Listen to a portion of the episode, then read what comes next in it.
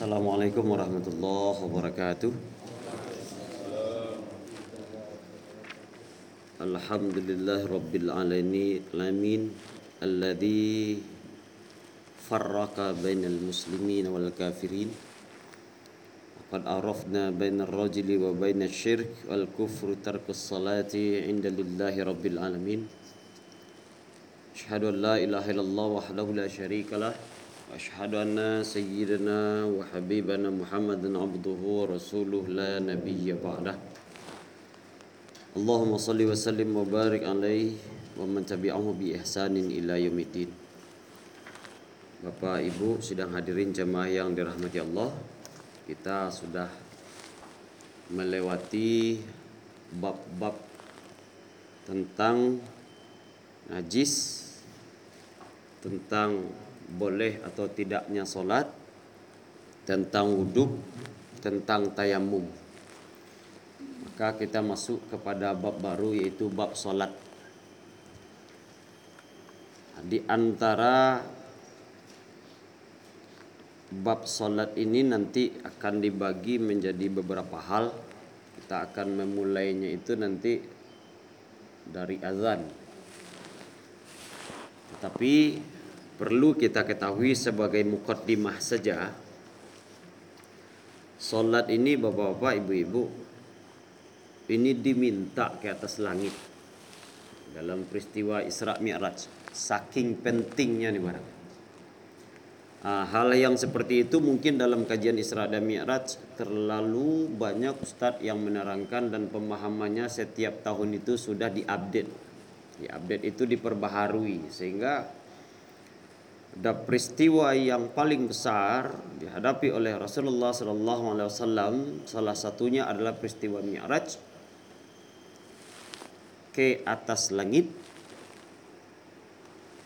bertemu dengan Allah mendapatkan kewajiban perintah solat dan tidak melihat Allah. Nah, ini di sini nih. Nanti ada pula kajian Isra Mi'raj Rasulullah melihat Allah. Belum ada makhluk yang melihat Allah. Belum ada. Ini, ini perlu dipahami. Jadi Mi'rajnya Rasulullah Wasallam ke Sidratul Muntaha apakah melihat Allah? Tidak. Bertemu dengan Allah ya nggak ada mata manusia nih bu bapak-bapak. Nggak ada mata kita nih yang sanggup untuk melihat Allah tuh nggak ada jadi ini iman pertama ini yang harus diketahui. Lah kalau kalau kita baca surat Al-Isra itu Bapak Ibu Allah dengan Nabi Muhammad itu berjarak sekitar dua busur panah. Satu busur panah itu rata-rata kira-kira panjangnya itu 80 cm normalnya. Enggak sampai 1 meter, 80 cm segitulah yang biasa dipakai orang. Di dalam hadis riwayat Aisyah juga seperti itu ketika mi'rajnya Rasulullah sallallahu alaihi wasallam, Rasulullah menghadap kepada Allah dan antara Allah dan Rasulullah berjarak sekitar dua busur panah. Jadi jangan nanti kalau Rasulullah melihat Allah berarti akidah bermasalah, mutajasimah jadinya Allah. Berjasad Allah jadinya. Karena nampak oleh penglihatan mata. Nah, kan itu masalahnya. Jadi kalau ada orang menyampaikan kajian Rasulullah naik ke atas dalam peristiwa Mi'raj bertemu dengan Allah dan melihat Allah berarti dia meyakini akidah bahwasanya Allah itu mutajasimah. Allah punya jasad. Allah tak punya jasad. Laisa kamitslihi syai'un. Tidak satu pun manusia dengan angan-angan dan penglihatan dari mana pun sumber penglihatannya bisa menampakkan atau membuat ilustrasi wajah Allah nggak bisa. Nah, akidah yang seperti itu akan menyesatkan. Ternyata bapak-bapak, ibu-ibu, langsung saja kita uh, ambil garis-garis besarnya. Hadis Rasulullah yang kita bacakan di mukaddimah tadi, bainar rajuli. Di antara dua orang kata Rasulullah, di antara dua orang wa baina syarki wal kufri dengan kemunafik kemusyrikan dan kekafiran Ada batas. Jadi apa batasan seseorang terhadap status musyrik dan apa batas seseorang kepada status kafir? Kata Rasulullah, tarkus salat. Mereka yang tinggalkan salat. Orang yang meninggalkan salat itu adalah batas kita dengan orang yang diklaim Allah sebagai musyrik dan kafir.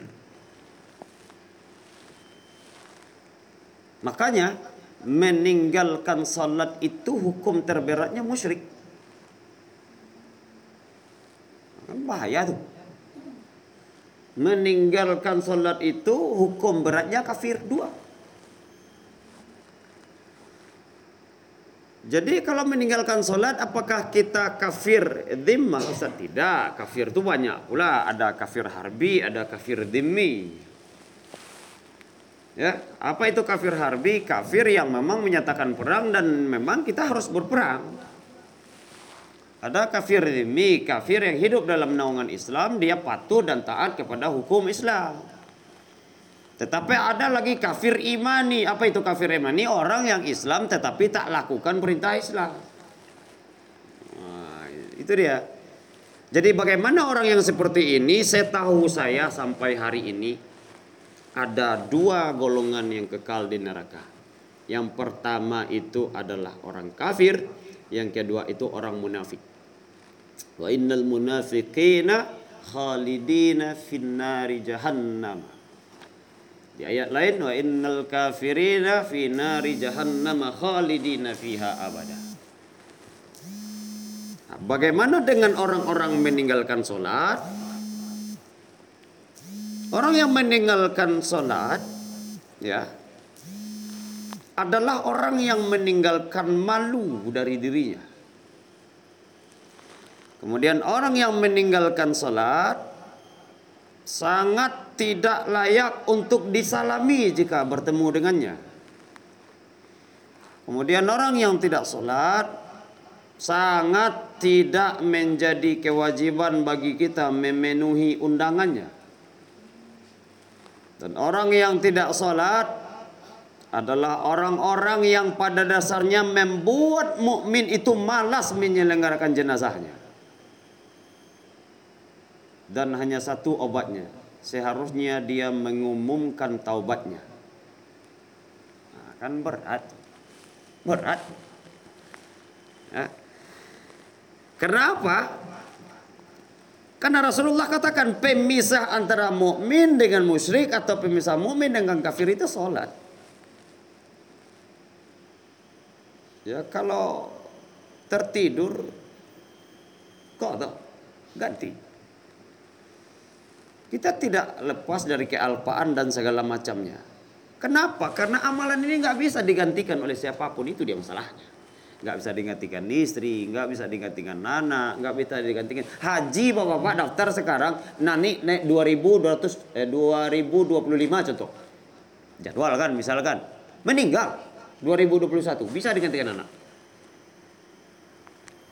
Haji itu sama statusnya sholat dengan rukun Islam itu sama haji itu kan Islam juga. Tapi bisa digantikan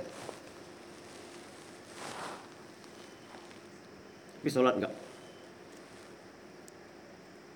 Apa pun amal ibadah yang dilakukan sholat seseorang tidak akan pernah mendapatkan balasan dari amalan itu kecuali dihitung dulu apakah dia sholat atau tidak. Jadi sedekahnya banyak, hafalan Al-Qur'annya banyak mungkin saja, manfaatnya banyak ketika hidup, nggak ada gunanya. Sholat dulu. Awalu ma yuhabasabu bihil abdu yawmal qiyamah as-salah. Pertama dihisab oleh Allah itu di sisi Allah nanti di akhirat itu adalah salat. Maka selama dia tidak salat, apa pun amalan kebaikannya tidak akan dihisab. Syarat amalan itu berbuah pahala adalah bersyahadat. Apa pun jenis kebaikan yang dibuat orang lain selama perbuatan baik itu tidak dinaungi oleh syahadat maka dia tidak bernilai pahala. Jangan katakan pula ada orang kafir itu buruk semuanya. Banyak dia orang baik. Itulah tsunami Aceh itu berapa bantuan dari kafir itu? Gempa Sumatera Barat itu berapa bantuan dari kafir? Banyak. Tetapi secara akidah di dalam Islam mereka tak terima pahala. Kenapa? Kebaikannya tidak dinaungi oleh syahadat. Mereka tidak muslim. Hanya muslimlah yang memiliki pahala. Kan kasihan tuh. Masuk kita kepada aktivitas sholatnya. Itu mukadimah tentang sholatnya. Panjang memang kalau mau kita bahas ini. Tapi nanti. Bab adhan. Ya ayyuhalladzina amanu idza nudiya li salati min yaumil jum'ah fas'au ila dzikrillah wa darul bai'. Itu salah satu dalil yang ada di dalam surat Al-Jumu'ah ya. Orang yang beriman apabila diseru atau dipanggil ya di dalam hadis ya ayyuhalladzina amanu idza sami'tumun nida fa'ajib. Orang beriman jika kamu mendengarkan nida fa'ajibhu. Tinggalkan segala sesuatu apa pun itu. Wa idza nadaitum ila salah dan apabila kamu diseru untuk melakukannya maka lakukanlah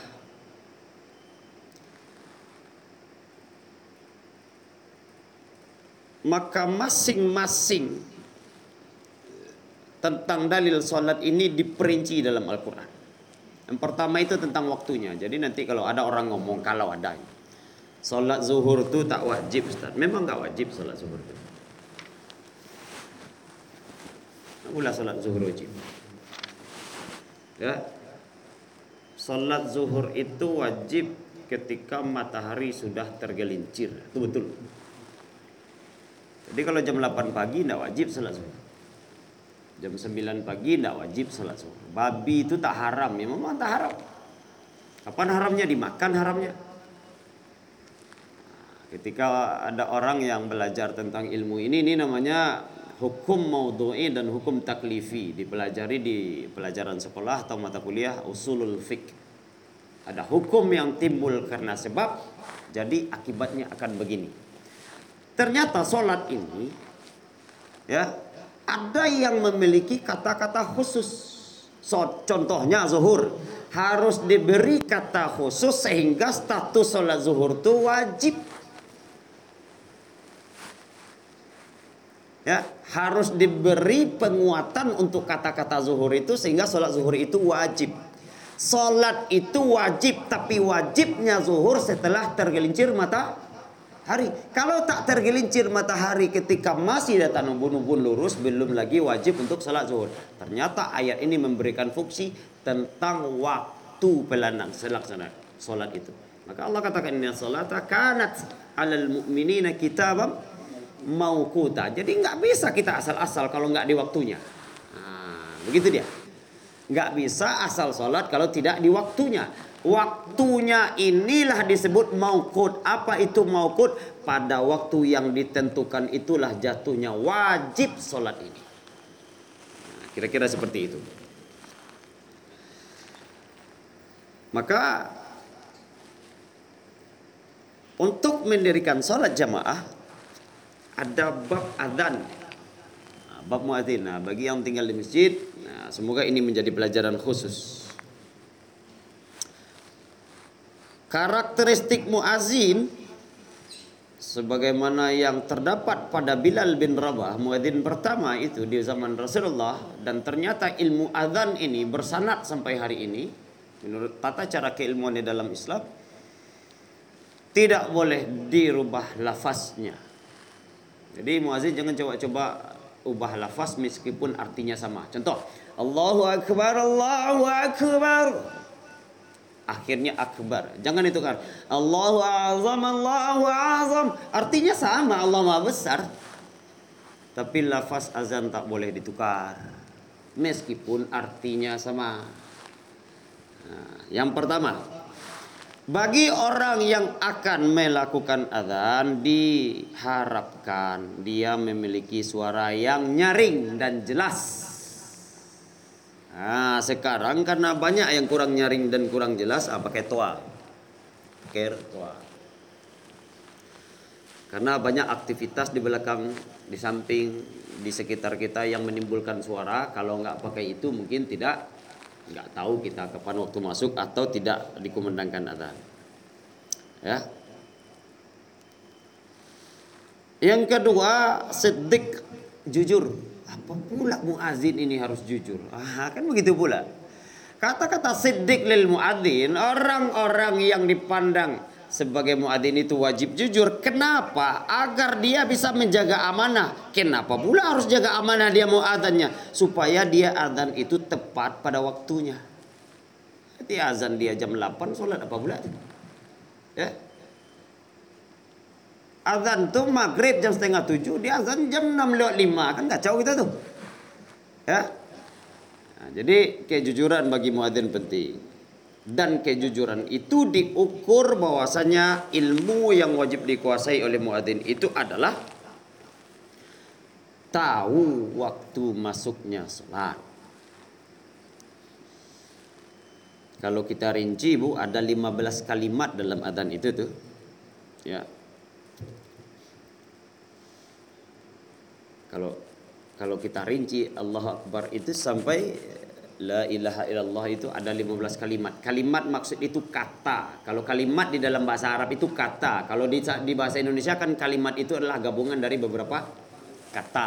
Jadi jangan salah paham. Apa itu kalimat? Kalau kalimat bahasa Arabnya jumlah. Ya. Jadi sesuatu yang terdiri dari kata-kata kemudian menjadi kalimat di bahasa Arab namanya jumlah di kita kalimat. Tapi kalau kalau kalimat tulisan di kamus bahasa Arab, bahasa Indonesianya kata.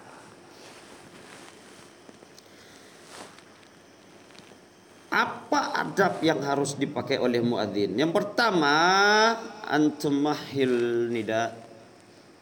Hendaklah dia melambatkan adzan itu. Tidak boleh azan cepat-cepat. Allahu Akbar, Allahu Akbar, Allahu Akbar, Allahu Akbar. Enggak bisa. Ini enggak ada adab muadzin yang begini. Lambat. Ya. Nah, seperti yang biasa kita dengar. Jangan tergesa-gesa macam dikejar setan tuh. Ya. Ada pula yang kayak gitu. Makanya makruh hukumnya bagi muadzin walaupun waktu udah masuk dia dipaksa oleh tubuhnya untuk ke kamar mandi dipaksakannya pula azan tuh. Ah, itu tidak boleh. Ya. Karena akan tergesa-gesa dan akan mentik merubah uh, hikmah daripada azan itu. Salah, tergesa-gesa, terlalu cepat, ya kan? Yang kedua, ya, tidak juga boleh terlalu panjang. Nah, ini jangan pula terlalu panjang, biasa-biasa aja. Biasa-biasa tuh kayak mana tuh Ustaz? Kayak di TV itu. Biasa-biasa. Ya kan? Muadzin tidak boleh memaksakan nafas sehingga di akhir kata adzan itu dia tercekik dan merubah bunyi kata adzan itu. Itu yang akan dia merubah bunyi kata adzan itu. Muadzin diharapkan berhenti pada setiap lafaz adzan. Ya. Muadzin di, diharapkan berhenti pada setiap lafaz adzan. Cara melafazkan itu banyak ilmu. Ada contoh, Allahu akbar. Allahu akbar boleh.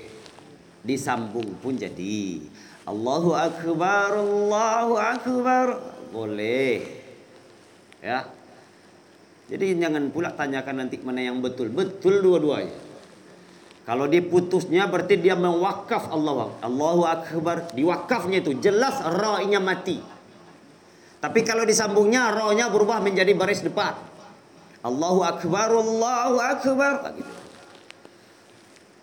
Yang nggak boleh itu Allahu Akbar, Allahu Akbar. Itu salah tuh. Jadi ada kaidah bahasa Arab yang harus diketahui bagi seorang muazin itu. Kapan dia sukun, kapan dia berbaris lafaz yang mau dibaca. Bagi si muazin ya, dianjurkan pas azan itu dia menghadap kiblat.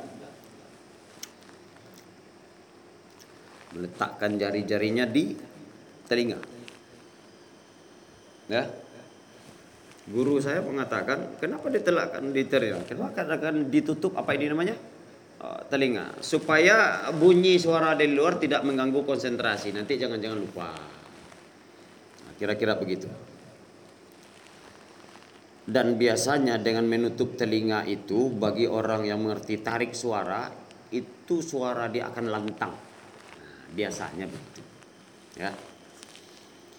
Saat mengundangkan hayya ala salah yang dipraktekkan oleh Bilal bin Rabah dan menjadi takrir dari Nabi sallallahu alaihi wasallam boleh hayya 'alas salah ke kanan. Boleh. Oh fungsinya banyak. Kalau saat itu mungkin ketika lurus saja sumber suaranya hanya akan ke sana saja Ya secara akal kan kita bisa nalar itu. Di zaman itu tidak ada pengeras suara. Kan bisa diginikan. Ke mana mulut kita menghadap ke sana sumber suara. Ya. Dan itu merupakan sesuatu yang dibolehkan oleh Rasulullah. Kalau itu pun mau kita nalar. Kan begitu. Tidak ada jadi masalah. Hukumnya boleh.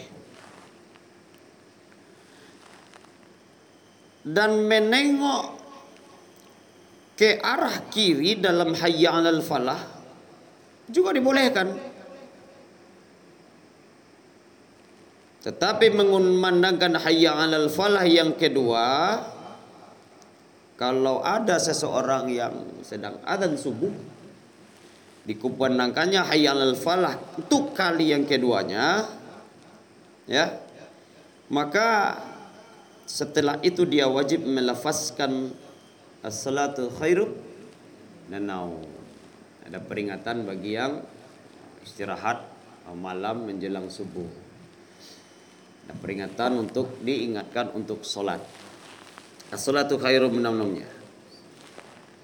Hanya itu yang boleh ditambahkan di lafaz azan subuh itu yang berbeda. Jadi nanti kalau ada masjid Syiah tadi mana ibu pergi bermain mungkin ke Iran sana berbeda lafaz orang azan biasa itu.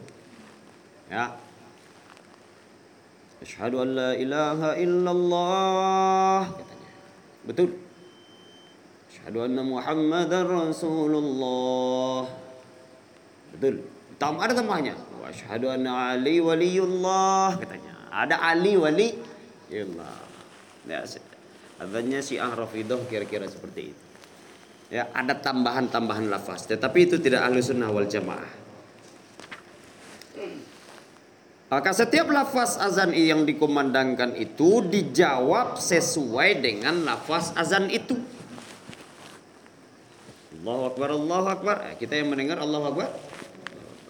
Syahadu an la ilaha illallah jawabannya. Syahadu an la ilaha illallah. Syahadu anna Muhammad Rasulullah. Itu juga. Hayya ala salah. Jawabannya berbeda. Jangan hayya ala salah lagi. La hawla wa la illa billah. Kemudian hayya ala falah. La hawla wa quwata illa billah. Kemudian yang terakhir, salatu khairum minan naum. Sadaqta wa bararta wa dzalika. Nah, banyak tuh mahasiswa yang mau kompre nggak tahu tuh. Jika terdengar adzan yang dikumandangkan sebelum memasuki waktu sholat, maka adzan itu dinyatakan tidak sah untuk memanggil orang sholat. Itu zuhur jam 8 pagi tidak sah. Boleh azan jam 8 pagi, boleh. Tak ada yang melarang. Tetapi azan seperti itu tidak dipandang untuk memanggil salat. Di zaman Umar bin Khattab itu dimulai azan dua kali. Ya, dimulai azan dua kali di zaman Rasulullah sekali. Ternyata itu adalah bentuk ijtihadnya Umar bin Khattab. Kenapa? Hanya yang terlambat rupanya sekali nggak kedengar. Ada himbauan-himbauan sebelum masuk waktu. Dan ada kekhawatiran mereka kadang-kadang kalau di zaman itu ibu, bapak rugi kali jadi masbuk mereka rasa. Makanya ada panggilan pertama dulu. Panggilan pertama itu tidaklah adzan masuknya waktu. Tetapi adzan sebentar lagi waktu masuk. Jadi kalau ditanya orang, apa fungsi azan? Tanda masuknya waktu sholat. Sehingga bila tidak terdapat tujuan syariat atau tidak tercapai tujuan syariat memanggil waktu memanggil sholat dengan adzan maka itu tidak dikategorikan adzan. Ya, tidak dikategorikan Adzan. Mungkin anak-anak boleh latihan pakai mic hari Minggu pagi-pagi boleh ya, lomba azan, lomba apa, enggak apa-apa, enggak ada enggak ada masalah di situ. Nah, setelah muadzin merampungkan adzan baru nanti La ilaha illallah. Siapa yang mendengar azan itu sangat disyaratkan kepadanya untuk berdoa. Allahumma rabb hadhihi da'wati tammah wassalatil qa'imah ati Muhammadan al-wasilata wal fadilah wa syarafa wad darajatal 'aliyata rafi'ah wa ba'athu maqaman mahmudan lilladzi wa'adtah innaka la tukhliful mi'ad.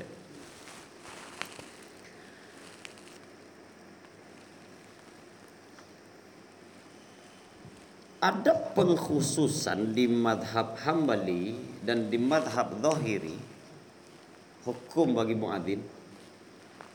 Di dua madhab ini muadzin tidak boleh lagi meninggalkan tempat solat setelah azan.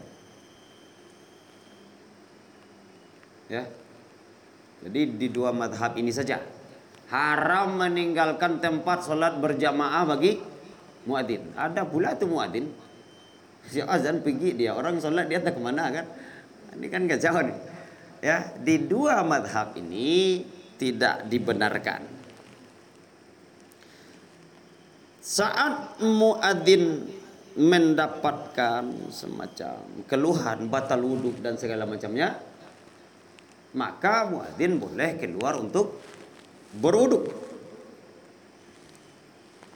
Tapi jika keluar dia dari tempat melaksanakan solat uh, berjamaah itu karena ada sesuatu yang memang penting harus dia lakukan, maka dia harus meniatkan kepada dirinya sesegera mungkin melakukan yang penting itu dan kembali lagi ke tempat solat. Maka adzan itu adalah haknya muadzin, tetapi iqamah haknya imam. Nah, jangan kintang-kintang kita ada imam belum datang suka-suka kita aja ikomah babnya berbeda. Ya, tapi nggak datang-datang imam itu tunggu. Begitu adabnya. Nah, tapi di masjid itu nggak ditetapkan imamnya salah. Kalau nggak ditetapkan masjidnya yang salah. Itu kayak mana? Pula pengurus masjid nggak menetapkan imam. Tapi kalau ada di situ imamnya itu adalah imam yang ditetapkan, tunggu imamnya. Tunggu isyarat dari imam tuh. Komatlah katanya. Komat. Nah, jangan suka-suka. Udah 10 menit. Enggak ada cerita 10 menit tuh. Adab antara muadzin itu dengan imam. Nah, jadi ukuran menit itu kan ukuran normal saja.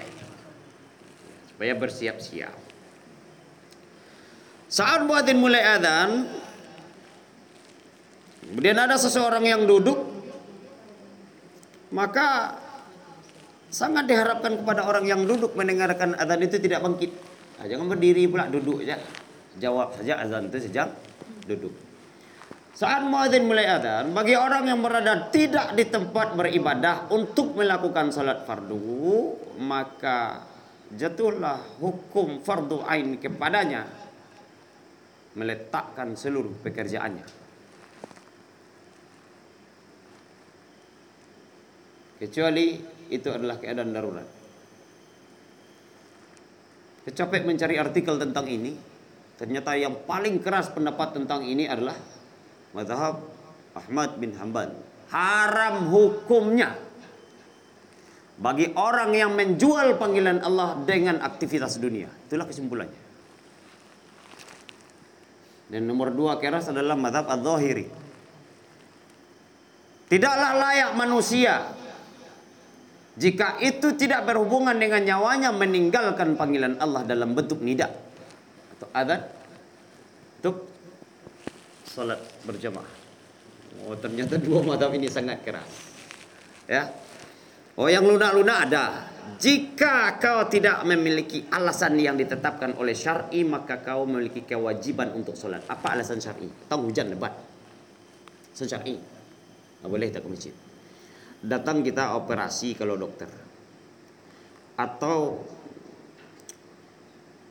ada aktivitas-aktivitas darurat yang dilakukan. Atau penyakit yang menghalang rintang kita. Atau mungkin ada aturan yang berlaku di satu tempat yang memang tidak mengizinkan kita untuk keluar dari tempat itu. Maka alasan-alasan ini bagi para ulama yang mutasahilun diizinkan untuk tidak mengikuti uh, solat berjamaah. Tetapi ada hadis Nabi yang sangat kuat tentang ini. Apa itu? Kalaulah seandainya tidak gara-gara anak-anak dan perempuan bagi laki-laki yang tidak salat ke masjid, ku bakar rumah kalian kata Nabi. Ha, kan keras juga tuh. Ya Allah, uharrikanna buyutahum. Ku bakar rumah kalian kalau tidak datang kalian ke masjid. Kalaulah tak seandainya menimbang-nimbang, menghargai kaum wanita dan anak-anak. Seorang yang mendengarkan adzan, makanya bahasanya di situ dianjurkan Nah, tidak berlaku hukum wajib kepada dia karena beberapa pendapat ulama terlalu banyak tentang ini. Selama dia berhubungan dengan dunia, nah tinggalkanlah pekerjaan itu. Nanti surat An-Nur ayat 36 37 akan membahas itu. Bertasbihlah kepada Allah di masjid-masjid dan telah diperintahkan untukmu. Muliakan Allah di sana dengan namanya ya pada waktu dan petang dan selanjutnya. Kira-kira seperti itu bab untuk uh, muadzin. Baru kita masuk kepada sholat. Jadi Bu, ya Bu. Ya Bu.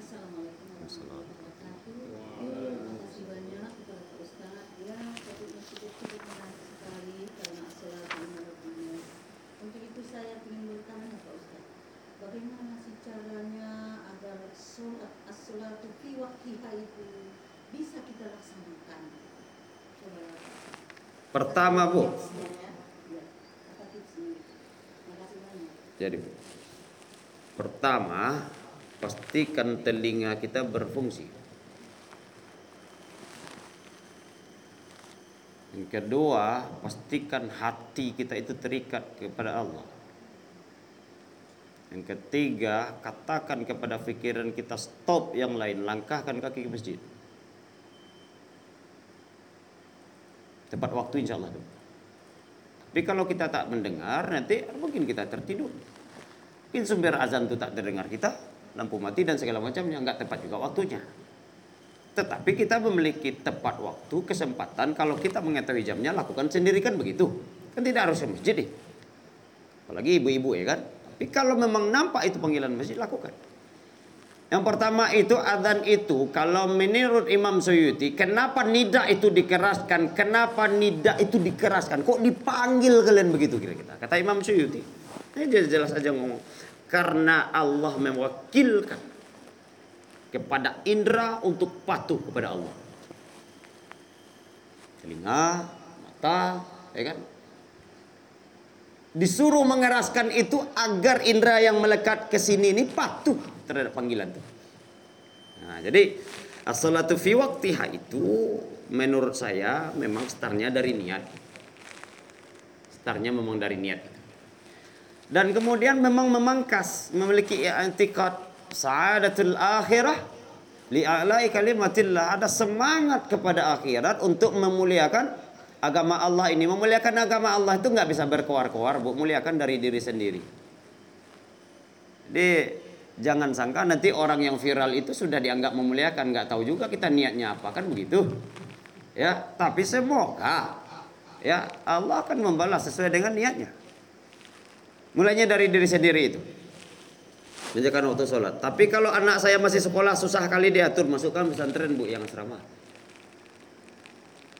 ya yang betul-betul ibu yakin pesantren itu bisa mengontrol ibadah dan bisa menjadi bekal batin dia kalau dia kelak keluar tak palak-palak terjerumus lah. Bisa dia mengatasi lingkungannya. Tetapi kalau untuk orang dewasa dia butuh kesadaran. Nah kalau untuk orang dewasa dia butuh kesadaran. Itu hal-hal yang seperti itu. Yang pertama niat. Yang kedua kenali waktu. Yang ketiga paksa indera. Paksa indera dan segala yang melekat kepada tubuh. Tiga itu aja bu. Secara garis besar saya rasa Gak bisa orang lain maksa itu bu. Kita diri kita maksa itu. Ya. Ya. Kalau sudah hadir rasa malu, ah jalan sendiri itu bu. Tapi nanti uh, saya sampaikan juga, kita sampaikan ulangi bawa wudhu. Kalau bisa berwudhunya di rumah ya bu ya. Jangan masjid. Nah, rugi. Bu. Kenapa rugi?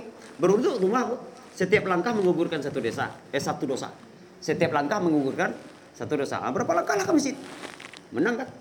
Nah, kalau berduduk di masjid, artinya langkah kita ke masjid tidak menggugurkan satu dosa. Tetapi langkah ke masjid dianggap berpahala. Tetapi tidak menggugurkan. Ah, maunya kan kiri kanan kita dapat.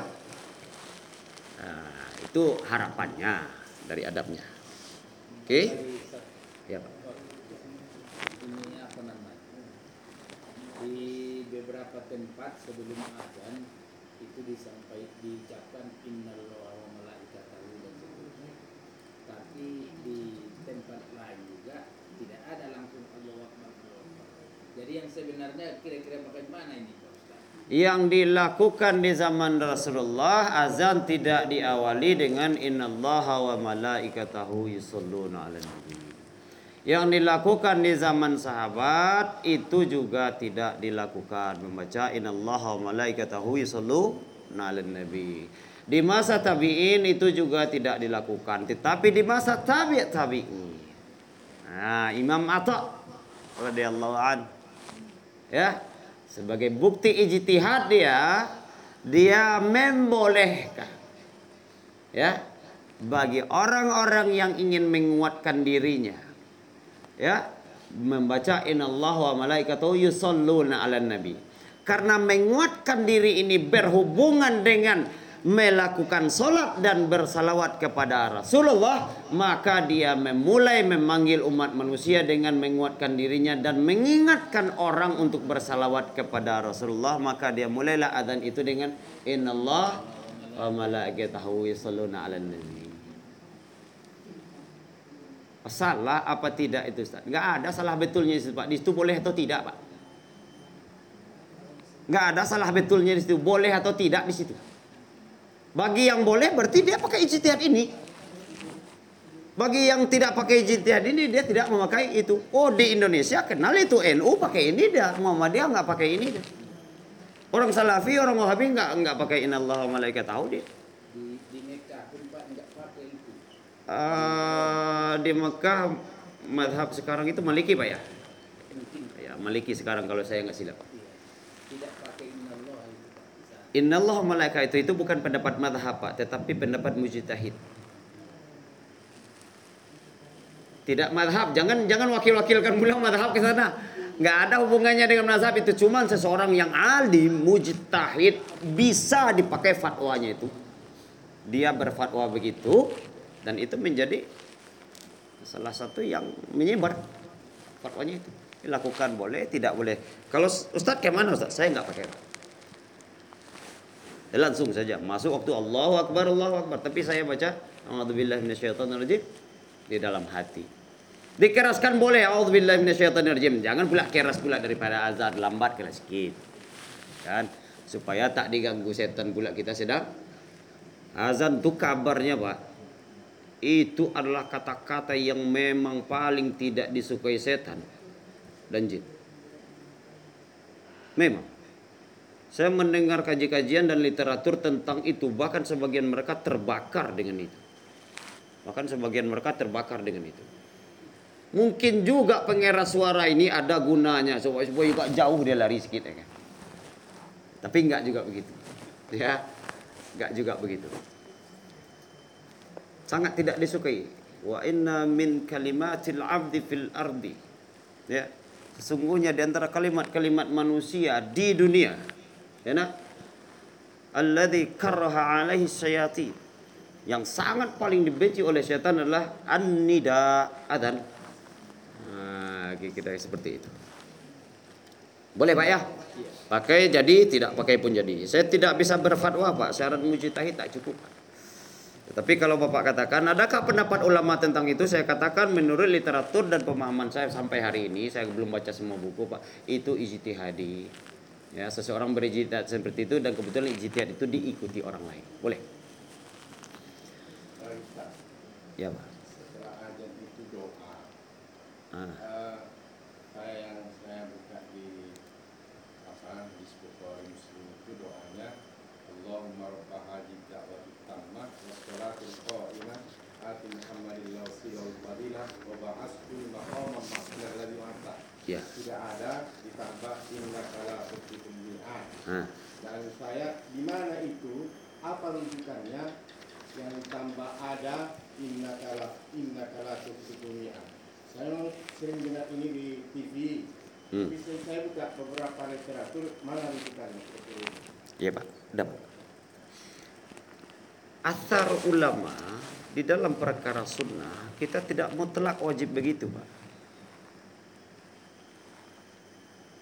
Kalau persoalan zikir dan doa kita boleh menambah Pak dan tidak mesti sama persis. Ini kaidah umum yang harus dipahami. Kalau tidak udah salah cara berzikir Bapak habis sholat semuanya ini. Boleh kita lihat, kita rujuk kitab bab sholat siapa saja.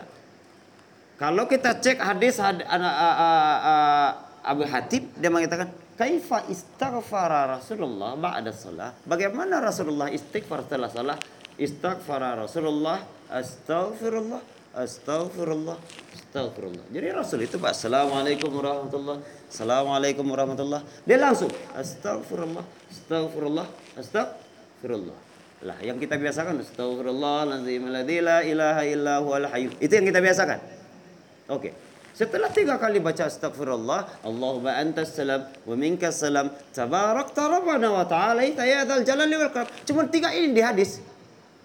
Lah kenapa yang kita baca Allahumma antas salam wa minkas salam wa ilaika a'udu salam fahina rabbana bisalam. Ah, dan ada yang banyak lagi.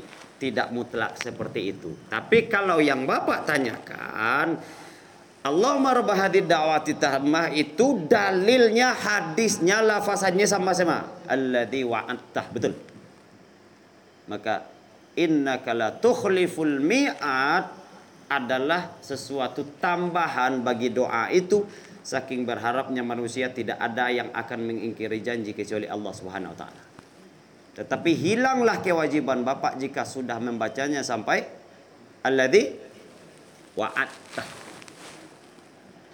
Nah, jadi kalau di dalam zikir, bab zikir itu boleh ditambah, boleh dikurang, Pak. Tapi kalau bab rukun dan syarat jangan.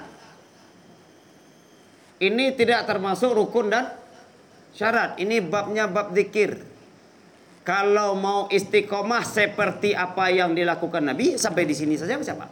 Alladzi wa'atah. Enggak apa-apa. Tetapi karena bab itu bab zikir, para ulama berijtihad boleh menambah jika itu kebutuhanmu berzikir kepada Allah. Tetapi jangan mengurangi. Kalau bisa jangan mengurangi. Maka tidak berlaku di sana sah dan tidak sah. Pak. Nah, jadi di bab zikir itu tidak berlaku sah dan tidak sah. Karena sah dan tidak sah itu babnya bab fikih. Rukun dan syarat. Selama rukun dan syarat tidak terpenuhi, amalan itu batal. Ah, tetapi untuk doa adzan ya itu tidak mem- tidak ada rukun dan syaratnya. Kira-kira begitu, Pak. Menurut pemahaman saya sampai hari ini begitu. Jadi jangan dipaksa gitu. Harus sampai wa'atah. Kalau tidak salah, bid'ah. Oh, kacau kita kalau begini, Wah. Bid'ah Dalal. Finnar langsung urung neraka. Oh, sempit kali beragama kalau begitu, Pak. Jadi sampai hari ini semoga Allah kuatkan saya dengan ilmu ini bagi saya ada dalil litakdib untuk adab, ada dalil litakmil termasuk asarul ulama, ada dalil litarkin, ada dalil dalil. Ada dalil yang berlaku kepada rukun, ada dalil yang berlaku kepada syarat, ada dalil yang berlaku kepada adab, ada dalil yang berlaku untuk mengingat doa dan zikir. Sehingga kita harus tahu klasifikasi dalil yang dibaca ini. Ini untuk apa dalil ini? Nah, seperti kalau tidak seperti yang dulu-dulu itu, la yashrabanna ahadukum qaiman ini hadis. La ini la nahi. La nahi ini setiap larangan wajib ditinggalkan. Kalau tak ditinggalkan hukumnya haram. Minum berdiri jadi haram tuh hukumannya, Pak. Karena bunyi hadisnya la yashrabanna ahadukum qaiman hadis ini tidak untuk rukun dan syarat, bukan untuk halal dan haram, adab. Adab di sana menganjurkan kepada kita minumlah duduk, beradab sedikit. Jangan berdiri apalagi sambil berlari. Secara kesehatan dicek ternyata minum duduk itu tubuh memfilter ke ginjal. Kalau berdiri dia langsung turun dan itu memberikan penyakit kepadamu. Dan itu tidak ada rukun dan syaratnya di situ. Tidak ada halal haramnya di situ. Itu pentingan kesehatan kita. Kalau saya tetap seperti itu, Pak. Kalau ada orang ngomong dalil, saya cek dalil itu. Ini dalil tafsili yang berlaku untuk rukun, yang berlaku untuk syarat atau hukum perkara. Di luar itu terlalu banyak dalil yang sifatnya umum. Jadi menurut saya eh, apa tadi itu? Doa setelah adzan itu boleh ditambah. Inna kalatuh liful bi'at sebagaimana layaknya para ulama berijtihad menambah jenis bentuk zikir setelah sholat kira-kira seperti itu. Habis. Azan dulu. Belum. Dua menit lagi hanya besoklah berarti kita masuk pada syarat sahnya sholat itu kira-kira ya. Karena masuk kita akan ke bab baru. Tetapi perlu ada nasihat Rasulullah Sallallahu Alaihi Wasallam uh, ibu-ibu, bapak-bapak yang memiliki anak, muru awladakum bisolati wahum sab'a sinin. Nah, kalau udah punya anak kita umur 7 tahun itu suruhlah sholat.